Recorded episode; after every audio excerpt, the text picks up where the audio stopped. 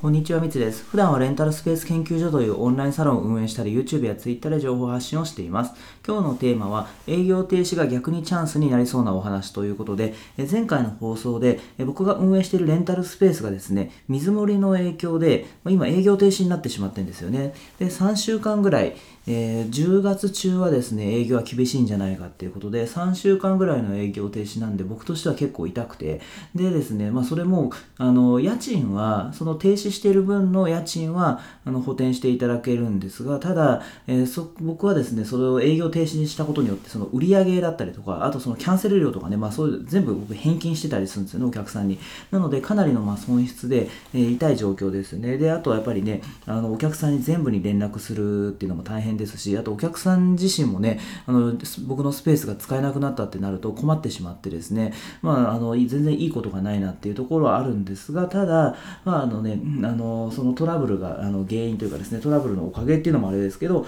あの、それが、あの、それのきっかけで、まあまあね、あの、チャンスというかですね、ねそういうお話にもなりそうな感じがしているので、ちょっとそれについてお話をしていきたいと思います。でですね、まあ何がチャンスなのかっていうと、まずですね、僕がその都内で運営しているのスペースの近く、まあ、近くって言っても電車で15分ぐらいは離れてるんですがそっちでもう1個やってるんですねスペースを。でそっちの方があの人気がないというかですねその営業停止になった方のスペースが、まあ、かなり人気で埋まってたんですねでそれでちょっとそこもうね営業停止になっちゃったんでそのそっちのもう1個の方のあのスペースだったら使っていいですよとかっていう風に、まあ、誘導できたというかですねそっちのあの予約がまあそこそこの方に、えー、を認知させることができたっていう部分がまあまあ良かったかなっていう、えー、ところですね。あとはですね、僕のスペースがまあそっちのね、あのもう一個のスペースがあの埋まってる場合もあったので、あの近くでね、僕のそのオンラインサロンのメンバーが、同じようにスペースをやってる方がいたんで、そっちの方に、あの案内をしてですね、で、そっちはまだオープンしたばっかり全然予約入ってなかったんで、まあ、僕のお客さんをこう、流してあげて、で、それで、まあ、予約がちょっとね、あの入るようになったっていうので、だからね、そのサロンメンバーからはめちゃめちゃ感謝されるっていう、まあ、そういういいことも起きたっていうとこですね。でですね、あの、あとですね、まあ、お客さんとの信頼関係というか、あの、こういうことがね、あの、大変なことが起きて、で、それでお客さんにめちゃめちゃ迷惑かけちゃったんですけど、でも僕はこう、すぐに、あの、お客さんに連絡して、で、それできっちり、ま事情を説明して、で、それで、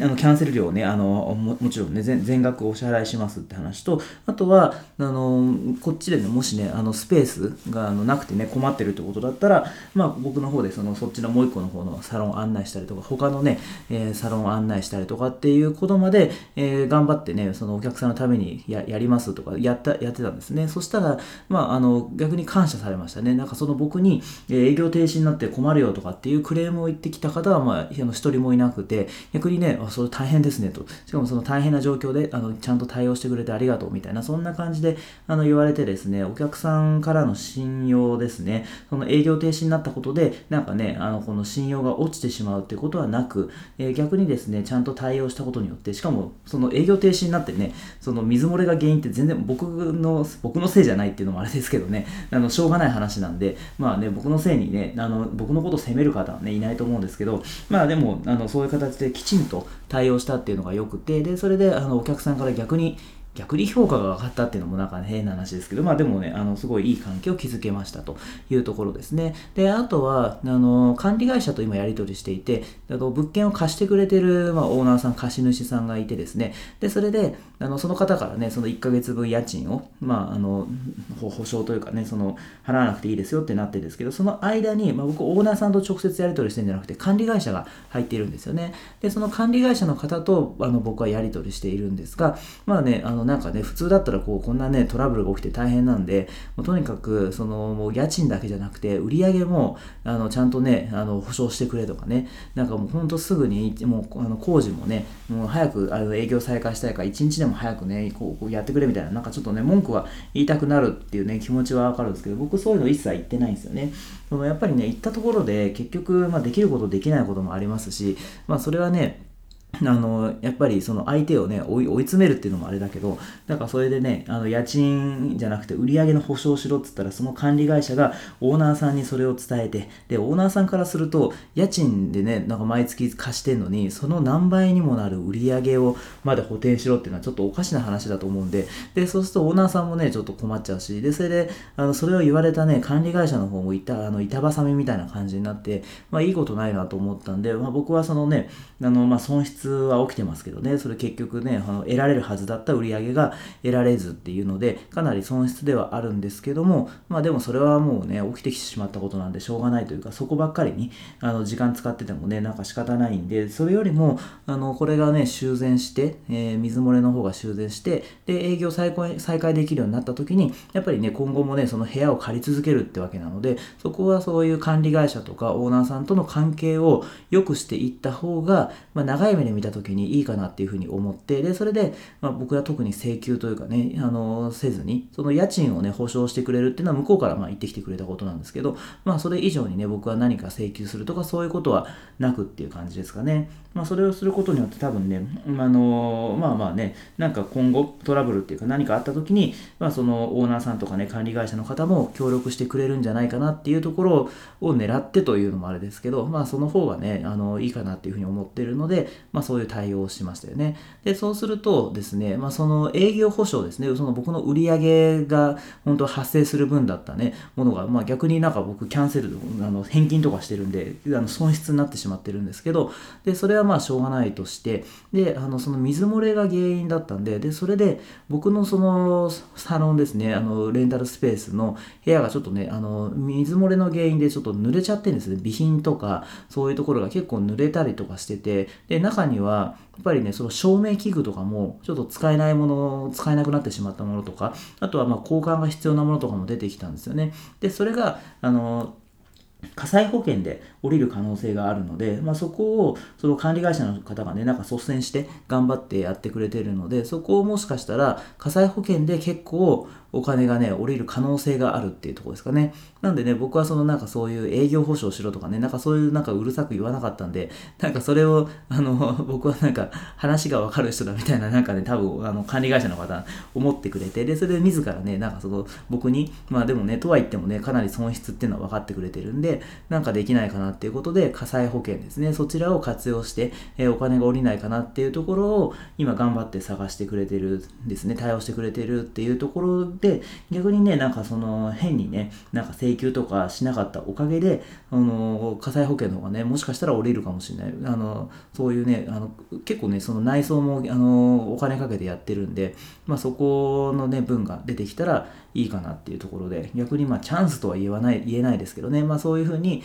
まあいい、いい方向に向かっていってるかなっていうところが、あの、良かった点ですよね。で、あとは、あの、こういうことが起きたんで、結局、やっぱりね、あの、物件というかね、スペースがもうちょっとあった方がいいなっていうのはね、前の放送でも話したかもしれないですけど、思ったんですよね。なので、その同じ駅、まあ、できればね、そこ僕が今運営してるとこってすごい人気店で予約がもう埋まっている状態なんですね、ずっと。なので、もうその近くの同じ駅に、えー、出店したかったんですけど2、2店舗目を。でも、それがちょっとね、その物件がなかなか見つからなくて、で、まあずっと諦めてたんですけど、まあ今回ね、こういうことが起きて、その時に、あの、本当にね、近くに、あの、そのね、代わりになるようなね、サロンがあれば、